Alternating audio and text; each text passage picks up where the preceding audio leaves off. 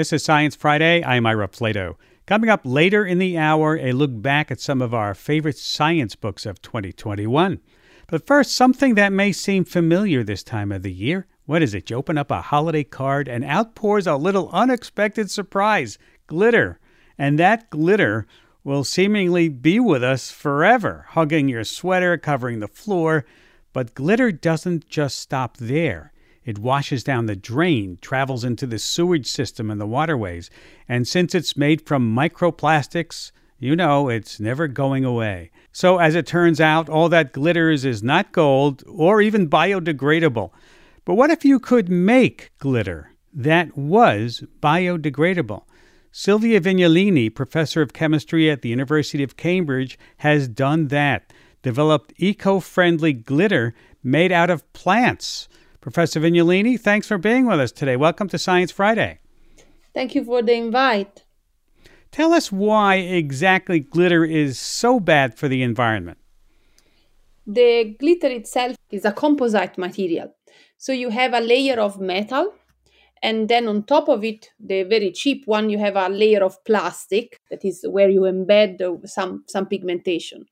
And the combined effect of this metal layer with this uh, top layer that has this pigmentation gives you this glittery effect, this metallic effect. This is a typical example of a macroplastic because the size are on the size of few tens of microns depending on what type of glitter you consider but the most uh, the, the one that are most available and the one most widespread often have this type of uh, this type of problematic you know, there is a lot of glitter that's marketed as biodegradable or eco glitter. What's in that stuff?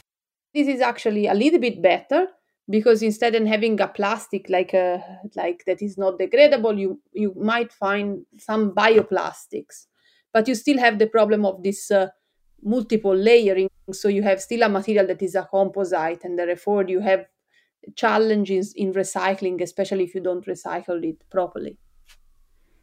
It'd be hard to recycle glitter, but if even if you wanted to, you can't do it. Yes, because it ends up on everywhere.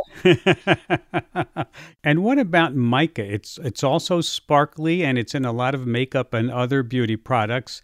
Is that better for the environment? Mica is not necessarily bad itself. You know, the only problem of mica is the way that is resourced. So that if you have a ethically resourced mica, because often is, is they exploit child labor to produce mica, but obviously like company and they are becoming more and more aware so they try to resource it in a, in more uh, you know in ethical ways.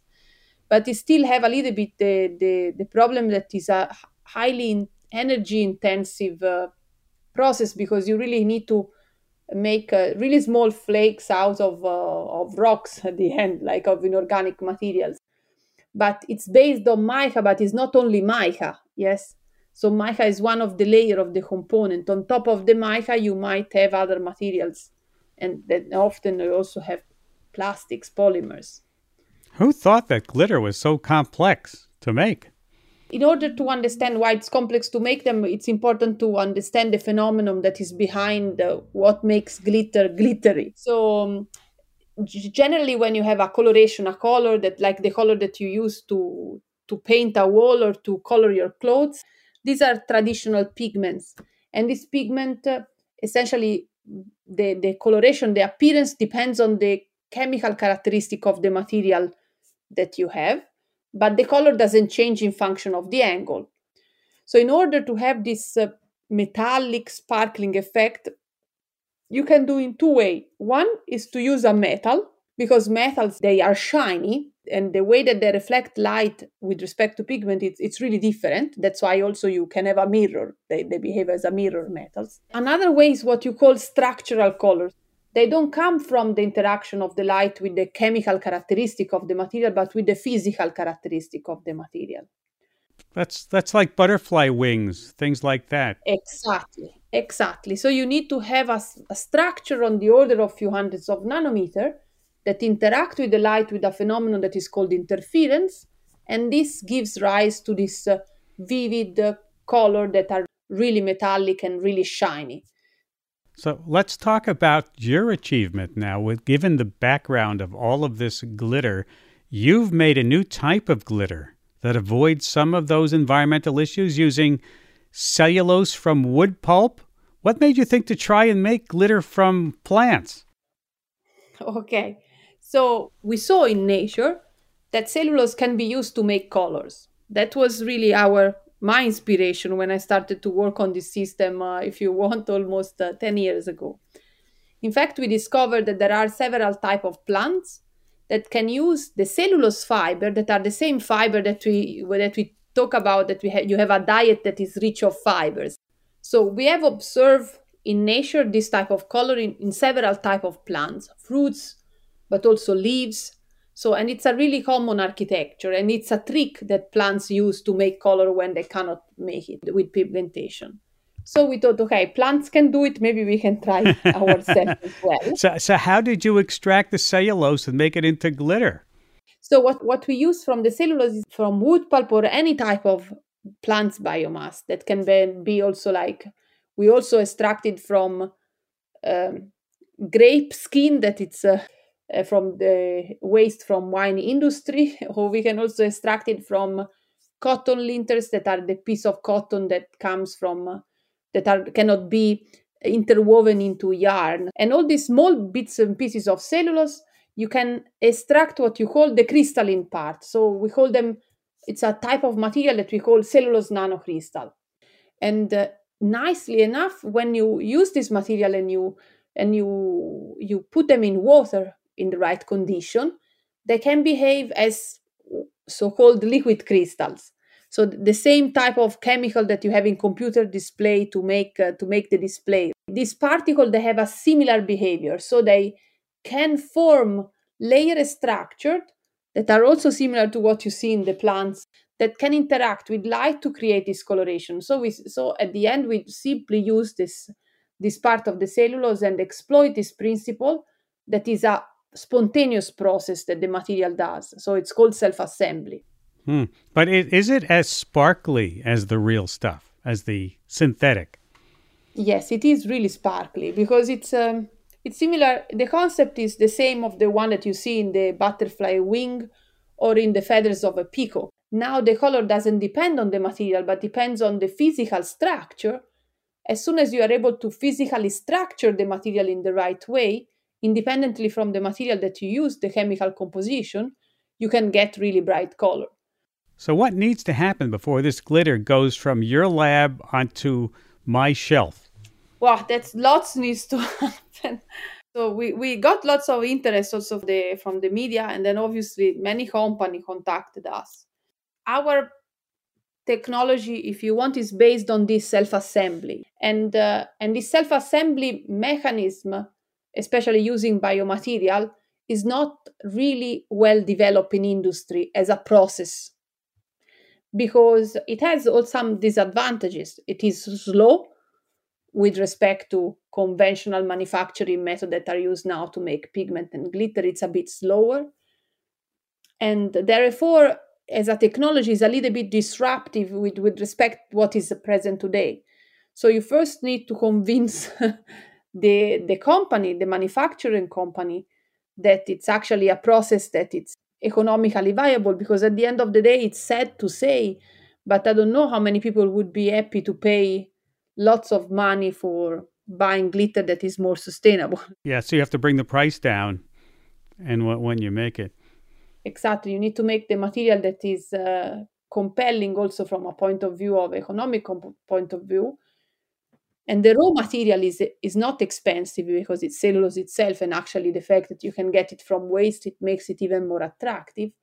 But the processing at the moment is expensive and in order to you know in order to really being able to sell it on a commercial level there is a lot of more uh, technical challenges that needs to be addressed in in question of of making it uh, of produ- producing it on a really large scale well, tonight I'm going to see a lot of confetti and streamers on New Year's Eve coming down in Times Square and other places and around the world. Is it possible to make all this stuff that's going to be raining down, biodegradable, also, just like the, your glitter material. Yeah, it is possible. The question is like again, is question of will and question of how much uh, people that want to also to invest and they are ready to to change this technology for something that is a little bit more sustainable. Obviously, you know, it's always I think it's also always important to re- to remember that uh, you are always creating an impact with what you you dispersed around. Yes, so you produce more waste. It's true that it's even if it's a biodegradable, it's a, it's better, but it's still gonna take some time to to degrade. Yes, and it's still gonna probably affect the, envi- the environment that you have around. So even if you have a material that is uh, essentially inert like cellulose if you imagine to and it's and it's degraded by many different microorganisms if you accumulate large amount a large mass of one specific material in a spe- in a place you might alterate the ecosystem of that specific uh, of that specific area you will have an environmental impact. So my suggestion is that we shouldn't be we shouldn't live a life of uh, where we we restrain ourselves in everything but we should also be a little bit more aware that everything that we do is impacting our environment and we should try to limit to what is really necessary and trying to you know trying to be more uh, or you know to use it but in special occasion and not uh, be everything that is a consumer that then it goes in the bin and, and because it's written bio we are we are happy with it and we, we don't think about it anymore well, Dr. Vignolini, we wish you great success, and hopefully, uh, next New Year's Eve, we'll be able to see biodegradable confetti, glitter, streamers, all that kind of stuff. Thank you for taking time to be with us today. Thank you. Have a nice evening. We're going to take a break, and when we come back, did you get a bookstore gift certificate? Well, we'll be reviewing some of the best science books of the year, so get ready to write down some great titles. Stay with us. This is Science Friday. I'm Ira Flatow. As the gift giving season teeters to a close, I'm very much hoping you ended up with some money to spend at your local bookstore. Sure, gift certificates sometimes get a bad rap. Some people feel they're, what, less thoughtful? But it's really nice to have that kid in a candy store sense of possibility by choosing some books for yourself. And in case you're having trouble deciding which ones, we have some suggestions for you. My guests have also been doing a lot of reading this year, and today we'll share our favorite science books of 2021. So, bookworms, grab your shopping list and your library card and huddle up. Here to talk books with me are my guests, Stephanie Sendaula, associate editor with Library Journal. She joins us. And Valerie Thompson, a senior editor covering books at Science Magazine. Hi, welcome uh, both of you to Science Friday. Welcome back. Thanks so much, Ira. Thank you for having us again, Ira. Nice to have you. And just a reminder that everything we're talking about will also be on our website. You can check out the full list at sciencefriday.com slash books. Okay, let's let's go right to uh, my pick. I'm going to go ahead and start with my favorite, okay, or one of my favorites. We did this interview just a few weeks ago, and I'm talking about Michael Pollan's book. This is your mind on plants. It's it's the last in his series of books, which I've always enjoyed. I love his work, and this book was such a great exploration of the ways various cultures around the world have depended on compounds found in plants have mind-altering properties, including caffeine and peyote. Uh, I'm wondering. I'm wondering if any of uh, either one of you have read that book and have a comment about it. Yeah, I have read this book. Um, it's great. It's you can't go wrong with a Michael Pollan book. I mean, it's you know. Right. I agree. What I liked is that uh, he started out his career in writing books. He started uh, writing about plants that you eat and the nu- the nutrition of it. You know, and now he has switched to not only do the plants affect your body by health, but they affect your mind. Yeah, I feel like that's a very natural, you know, a very natural transition. Like he talks in the book a little bit about how it's, you know, his interest kind of came from gardening and, like you said, plants that we eat, and then kind of moved into this different different arena. One thing I was surprised about, though, um, I, I don't think that he talks much about uh, marijuana or cannabinoids. That's that's a big area of of interest right now. Um, maybe he's got something else in the works for that, but but this book itself is really good. Well, you know, I remember, and I mentioned this in the in the interview when we did it, the 20 years ago when he was first on our show. He talked about growing a marijuana plant secretly in his backyard. Ah! oh my goodness! Well, I, I suspect that we'll probably hear more on that subject then from him in the future. Once again, that book is "This Is Your Mind on Plants" by Michael Pollan. Stephanie, you had a book about plants on your list too, but in this case, it was about trees. It was, yes, Finding the Mother Tree by Suzanne Simard. Um, and I really like this book because she talks about her family. She's from a family of loggers, so she has a lot of photographs of her family throughout the years. And in this aspect, she's trying to find kind of the mysteries of the forest and how we should be concerned for them, especially in the wake of climate change, with um, also like beetle infestations. So for me, I really liked it because you get more an aspect into like the personality of trees, like Douglas fir, spruce, and birch, and how they kind of talk to each other and communicate with each other.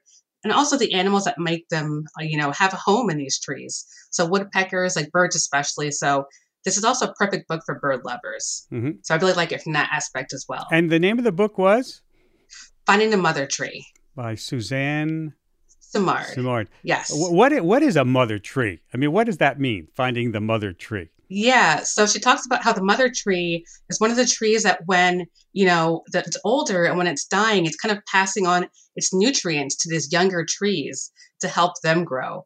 It's kind of like a circle of life aspect, which I really liked in that aspect as well, because you don't really think about that, but it is like a really, you know, a tree family of sorts, which is really fascinating to learn about. That is cool. Uh, yes. Uh, meanwhile, even in even deeper histories, uh, you have a book about human evolution, Valerie. That's your pick. This is a book that contends that we have what been wrong about some fundamental assumptions about how human civilizations developed.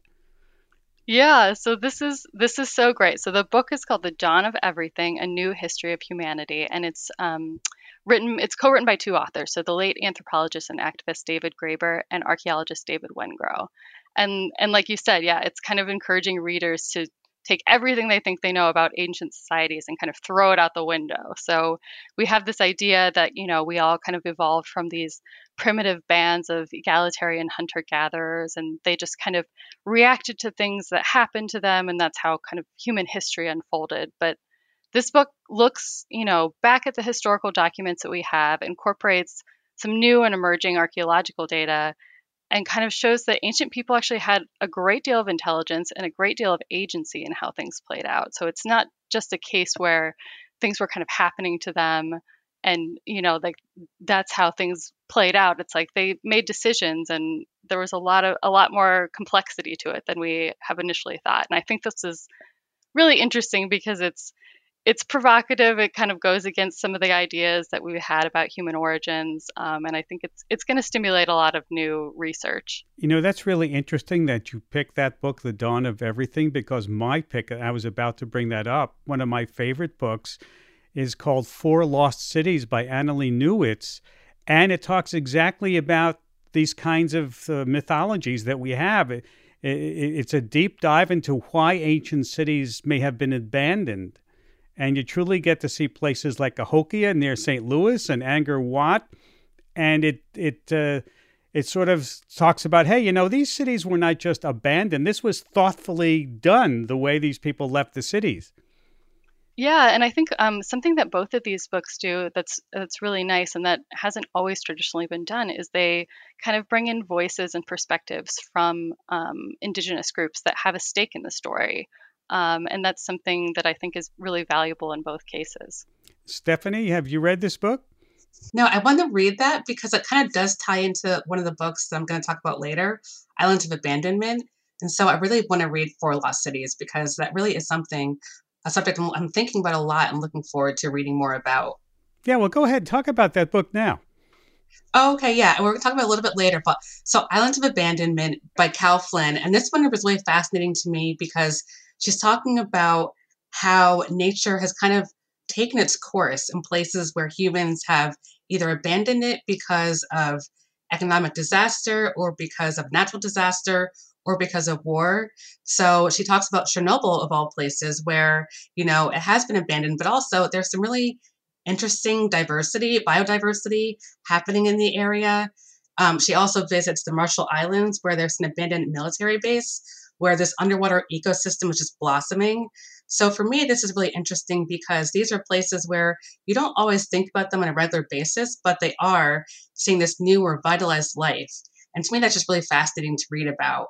And I think this is a really great read also because it touches on so many different aspects. So it is history, it's a natural history, but also like sociology.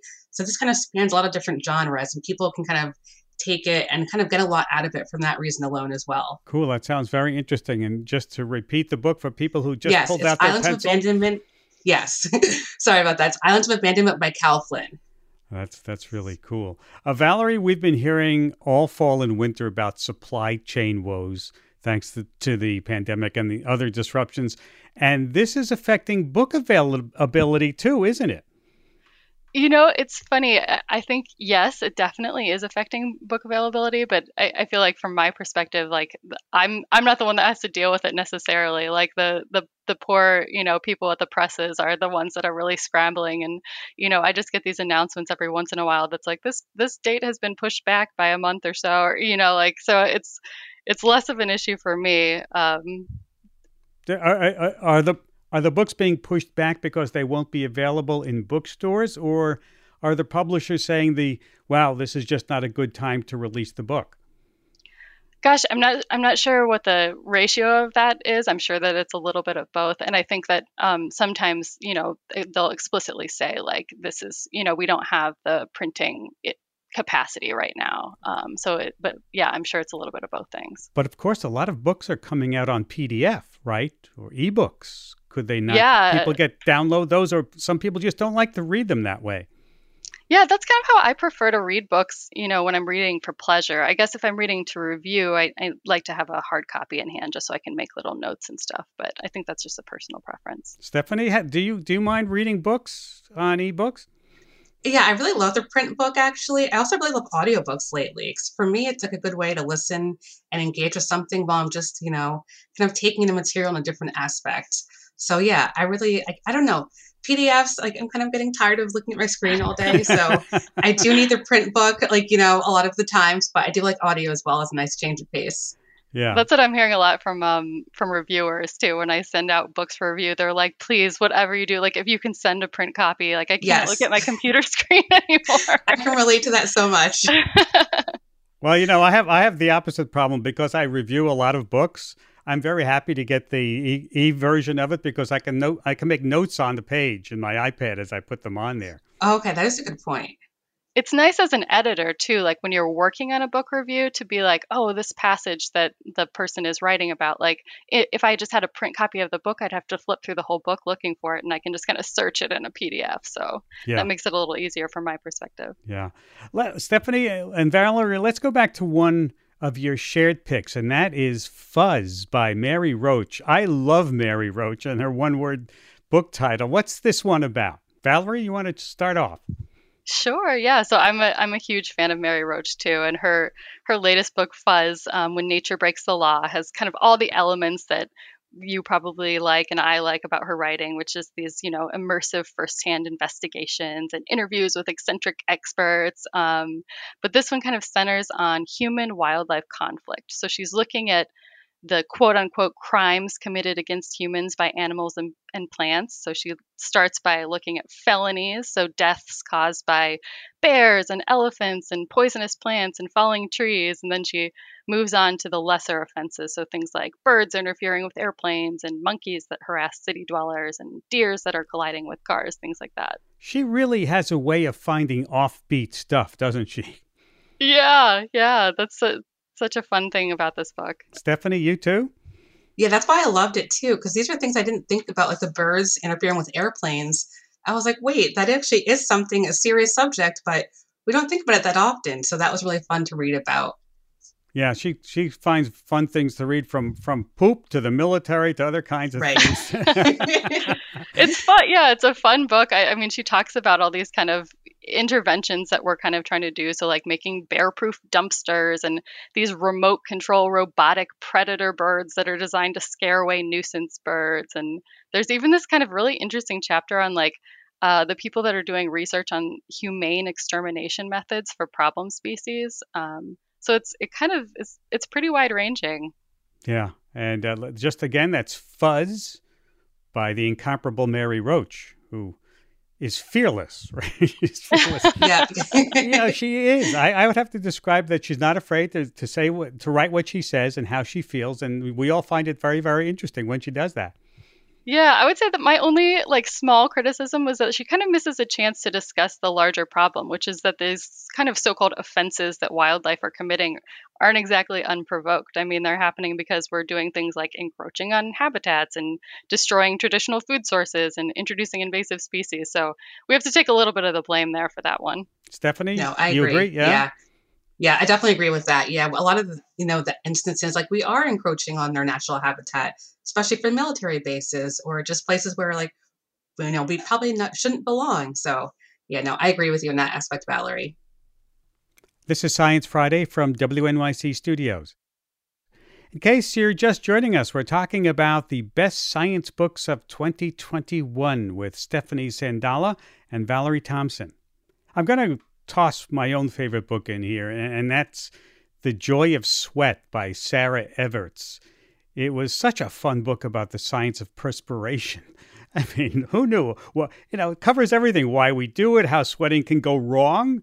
And, and Sarah looked at everything from whether sports drinks are actually useful, maybe not, and how museums that displayed historical clothing have to deal with the destructive nature of sweat to fabric. Who knew? Who thought about that kind of stuff? And that's why I guess that's why that Sarah wrote the book. And then that it even includes the original Apollo spacesuits.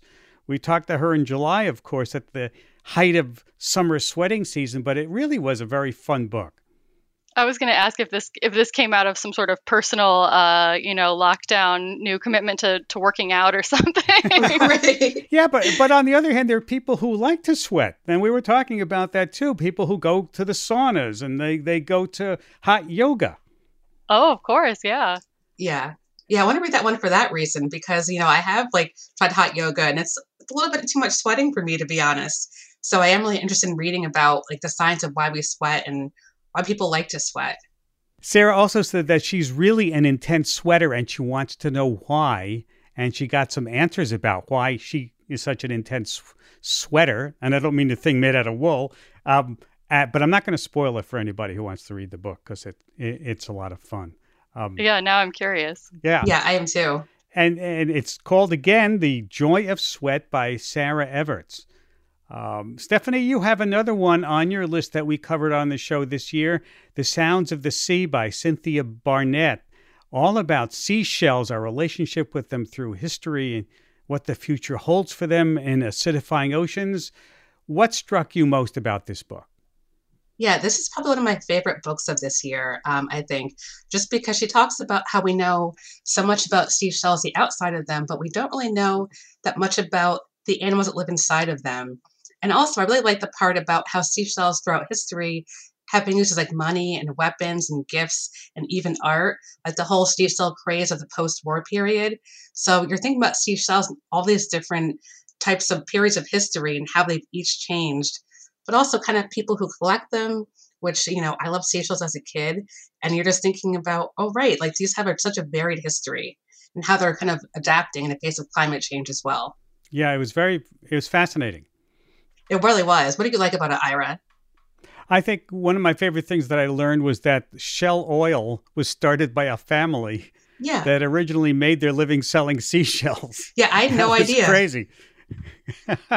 I would have never made that connection. Yeah, a little bit too on the nose given the connection between fossil fuels and climate change. And now we're talking about something naturally occurring in nature. Right. And uh, just to repeat for your pencil, yes. The Sounds of the Sea by Cynthia Barnett was, was the name. We have to take a quick break. When we come back, more science book recommendations for your next trip to the library or gift card spending spree. So there's a ton of, you know, rah rah isn't science amazing books out there, and, and we've talked about some of them, but we also owe it to ourselves to confront the parts that aren't working. And this this book does a little bit of both. Stay with us. Hey there, folks. Ira here. I'm counting down the minutes to 2022 and reminding you that it's your last chance to make a donation for 2021. we still have that dollar for dollar donation match in effect. So take advantage and make your gift before midnight tonight. Go to sciencefriday.com slash support to make a difference now. Thanks and wishing you a happy and science-filled new year. This is Science Friday. I'm Ira Flatow. We're talking about the best science books of 2021 with guest book nerds Valerie Thompson of Science Magazine and Stephanie Sendaula of Library Journal. Stephanie, you had another book about the oceans on your list, and, and this time I'm talking about the very deep sea. The book is called yes. The Brilliant Abyss. What's what's in this one? Yes, this is The Brilliant Abyss by Helen Scales. And this is a great companion to The Sound of the Sea. Um, this one is about the deep sea and kind of what we don't know about it, because we don't know that much about it. But I really like how she brings us aspects of the deep sea that we should be thinking about, like conservationists who are concerned for the future of it because of the impact of deep sea mining and fishing, and also pollution affecting the deep sea. But it's really great how she talks about the people who make a living studying the deep sea, like deep sea biologists who are learning more about it and bringing us interesting facts about it, and also these really unique ecosystems underwater that you know host like squid and jellyfish and like even like all these different types of worms as well.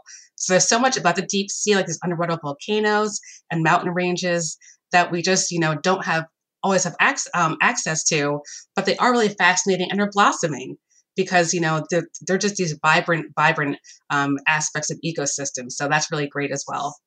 So yeah this is a yeah great companion. And because we we learned so much about how um, life can live in such hostile environments. Yeah yeah definitely. And that maybe this kind of environments are on other planets and we have to think about where we look for life on other places and how resilient life may be yeah, I think resilience is a great um, part of it because you're thinking about how do these animals live in these like deep, dark environments that really are so hostile. What is so again? This is the yeah, the Brilliant Abyss by Helen Scales. Another like really great book that would be um, a really nice companion to The Sound of the Sea. Uh, yeah, it is a great book. I love I love the oceans. I love the trivia that there is about the oceans. For example, all the sand that's at the yes. bottom of the oceans made from living things. Yeah, I had no idea about any of that either. Yeah, it's just fascinating. Most probably most of the sand on on the earth that we never get to see is at the bottom of the ocean from single-celled animals that died and left their little shells behind. Yeah. Uh, Stephanie, have you noticed any common themes in your favorite books this year? Yeah, I think um, one of the common themes, sadly, is like a lot of pollution in the ocean and how we should be kind of really concerned for the future of it and what we can do to help. Um, so also just like you know climate change is having a big impact, which we already know. But yeah, but pollution is really you know it's something that we should be aware of, and you know making an effort to try to combat if we can. Have we have we has COVID possibly been an influence for these books, or or were these all started before there was COVID? So there really is not a common theme about COVID or climate change, perhaps. I feel like for me, like a, a lot of books recently, um, it's yes, like it's like you said, many of the books that we're talking about now were kind of started maybe before COVID or kind of conceived of at least before COVID, and so there's there's not a lot of ties. Although they're often in the introduction, um, which is written kind of the last part of the book that's written, there'll be a mention of it um, and kind of a tie to that. But I think um, one of the themes that I was thinking about that connects kind of all the all the books that I'm talking about today is this idea of questioning assumptions. So, questioning assumptions about human nature or about the practice of science or, you know, about our effects on the earth and, uh, you know, things like about what well communicated science looks like and sounds like. And you know, that's an interesting point that you make because that's basically the basis of science, of what science is, is questioning our assumptions about things that we take for granted. Yeah, I think good science, that's exactly what it does. Speaking of questioning assumptions, then, uh, Valerie, you had a very timely book for us, Immune by Philip Dettmer. Yes. So this book is great. Um, I don't know if if you've been online recently, but there's been a real uptick in uh, armchair immunologists over the past uh, 18 months or so. So this um, this book is very timely. It's um, the immune system is very complicated, so I'm, I'm, not trying to imply that we don't know what we're talking about when we're talking about T cells and herd immunity and things. But I think we could all benefit from a little immunology primer. So this book, um, Philip Dettmer's uh, Immune, is great for that. Um, if you don't know, Dettmer runs a super popular um, science YouTube channel called Kurzgesagt, which is um, German for in a nutshell.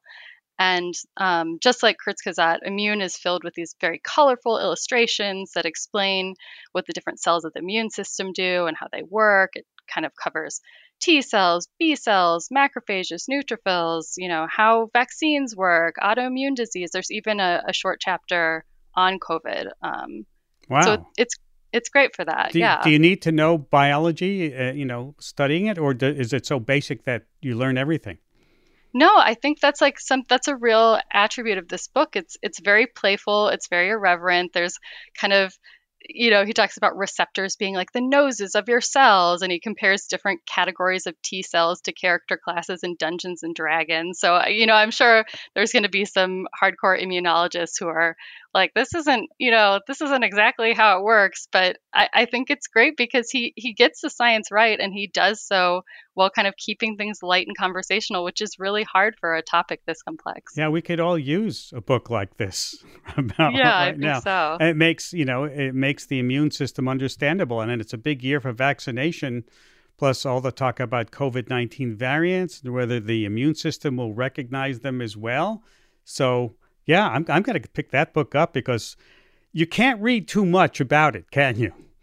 Right, right. And this is kind of like, you know, like I'm a biologist by training, but like I'm like the, the immune system is really hard to understand. So I think it's like we could, you know, a lot of us could benefit from something like this.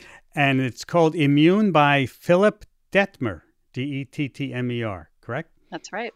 You know, I love this. And another book that fits right into this now is a book about Dr. Fauci as a kid. It's a kid's book. It's called Dr. Fauci How a Boy from Brooklyn Became America's Doctor. And the book is by author Kate Messner.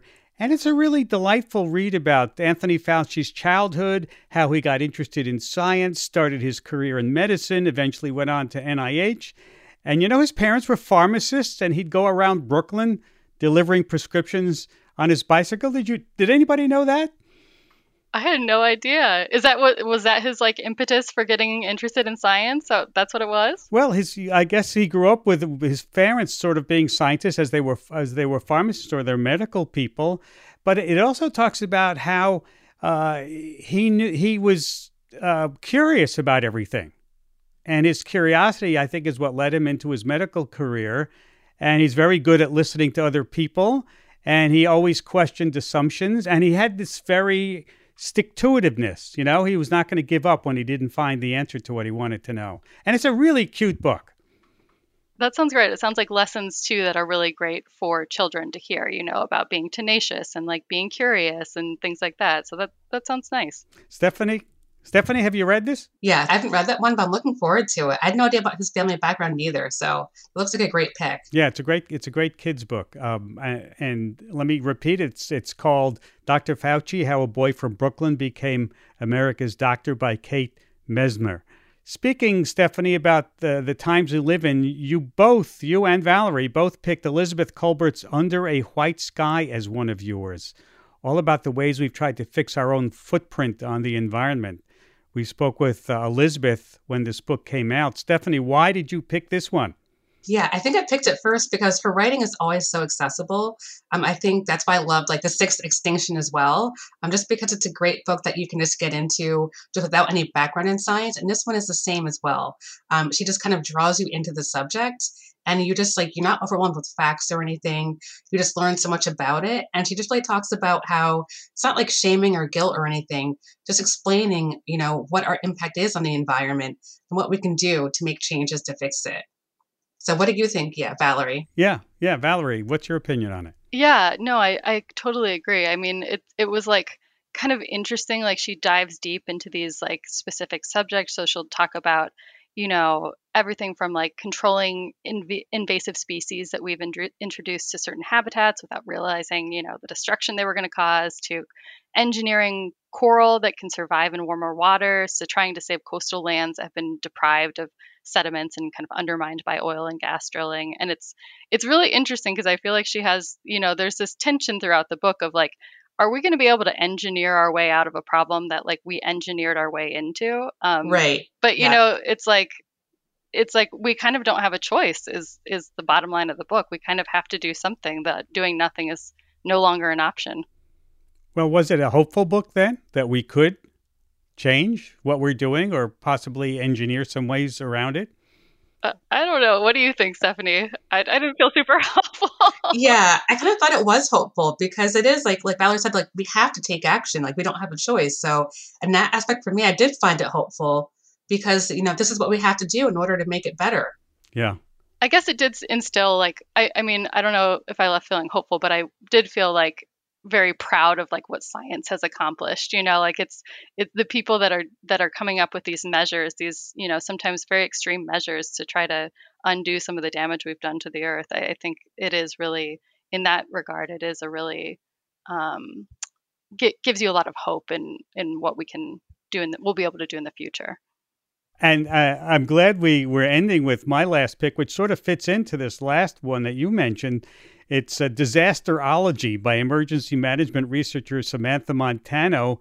It's not exactly uplifting. she talks, they can't all be uplifting, all right? No, no, we, we try. You know. She talks. She talks a lot about the science of disasters, and it is a science. She she mentions and how reassuring, and she details how her field can better respond to a future where we'll definitely see more extreme weather absolutely colliding with a human habitation. So I, I thought it was really interesting. I, I never knew there was a word called disasterology, and you could be a disasterologist. But so, is there like a is there like a pathway for like how how are we going to deal with these things, or is she just kind of laying out the problem and? She's she's laying it out, and one interesting point that she makes, and uh, I I thought about this, is that she never uses doesn't want us to use the phrase natural disaster ever again. Oh, interesting. Did she say why? Well, yeah, because if there, are no, let's say there are no people on Earth, and what's there is no disaster. A disaster only happens when when it's human made. People happen, you know, living where they they shouldn't be living, or climate change changes the environment. So a disaster has to be connected with extreme weather where people are living, a flood, or you know, if you if you weren't there, the, the river would just flood and nothing would happen. Yeah, that's a great point. That is a great point. Yeah, thanks. I need to read that one as well. This is Science Friday from WNYC Studios. In case you're just joining us, we're talking about the best science books of 2021 with Stephanie Sendaula and Valerie Thompson.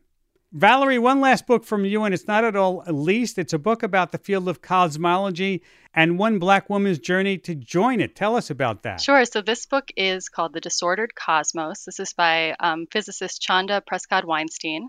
Um, so, there's you know a ton of you know rah rah isn't science amazing books out there and, and we've talked about some of them but we also kind of owe it to ourselves to confront the parts that aren't working and this this book does a little bit of both so it it's um, begins with this kind of whirlwind tour of the standard model of particle physics and general relativity and cosmology. Um, but that's just kind of the first four chapters. So from here, she kind of goes into this examination of the intersections of physics and race. So, both in terms of the actual physics associated with melanin, which is the pigment in skin that determines how dark our skin is, and then in terms of the barriers that are faced by people of color who choose to pursue a career in physics, and then more generally, kind of, you know, who gets to decide what we call science. Yeah, no, that's what I liked about it too. Um, just because, like, as a Black woman, I didn't really know you know that much about like how black women in physics like the barriers they face. So i know there is racism in stem fields but i just didn't know the you know pervasiveness of it. I like how she just explains that we need to do better and she explains her personal um, story and what the issues that she's faced throughout her career. And this is a really great read also because she makes it really accessible. So anyone can just jump in and you know it's a good read for people who don't know that much about science but are looking for a good place to start yeah, and I think it's nice too because, like I said, like her love for the field is there. Yes. I mean, she doesn't sugarcoat her critiques of the state of modern physics, but it's, you know, you can hear her passion for physics in there. And so it, it's kind of a nice blending of the two. Yeah, I agree. Cool, cool, cool book to leave. Very, very timely read right now. Uh, leaving 2021 learning some cool new things, but also thinking hard about how the scientific enterprise itself has to do better. That book, The Disordered Cosmos by Dr. Chanda Prescod Weinstein. One last question for you both. uh, before we go, can we get ahead of ourselves a little bit? Are there any new books you've got sitting on your desk waiting to read and, and looking forward to in 2022? So for me, uh, on my list, there's a new book coming out in March uh, by Maia Weinstock. And this is a book called Carbon Queen. And it's a biography of Mildred Dresselhaus, who was kind of a pioneer in nanoscience, which is, you know, this is a person and a field that I don't know very much about. Um, so I'm really looking forward to reading that one. Great pick. We also uh, interviewed Mildred years years ago on Science Friday. So if you want to go look that up on our website, you can find that interview. Yeah, she was iconic in her field. Yeah, yeah. I can't. I can't wait to listen to that interview. And I can jump in too. So I'm looking forward to the Tree Line by Ben Rawlence, which is coming out in January, so very soon. And he talks about the shifting tree line that's happening in the northern regions of the world. So Canada, Siberia, Greenland, and Alaska, and kind of like you know the issues that animals in the region, like reindeer, are facing as the trees kind of shift, you know, in the wake of climate change. So this isn't an optimistic book per se, but it is an important one. Well, I'm glad we have rounded up all these books and the important ones. And I want to thank you both and uh, for taking time to be with us today and wishing you a happy holiday. Yeah, thank you, Ira. It's been great to be here again. Yeah, it's great to be back. Thanks so much. You're welcome. Stephanie Sendaula, Associate Editor with Library Journal, Valerie Thompson, Senior Editor covering books at Science Magazine. And of course, if you, you weren't fast enough with your pencil, you can check out our full list of books on our website, sciencefriday.com slash books. And that's about all the time we have for now. Here's Nahima Ahmed with some of the great folks who helped make this show possible. Thanks, Ira. Diana Montano is our outreach manager. Jennifer Fennick is our director of institutional giving. Ariel Zych is our education director. Beth Rami is our controller. And I'm Nahima Ahmed, manager of impact strategy. Thanks for listening. Thank you, Nahima. BJ Leiderman composed our theme music. And of course, if you missed any part of the program or you'd like to hear it again, subscribe to our podcast. And on the SciFri Vox Pop app, tell us your favorite sighting this winter birding season. Yes, whether you did the Christmas bird count or you're just watching the feeder in your backyard, what birds are you excited about? That's on the SciFri Vox Pop app wherever you get your apps. Have a happy new year. We'll see you next week. I'm Ira Flatow.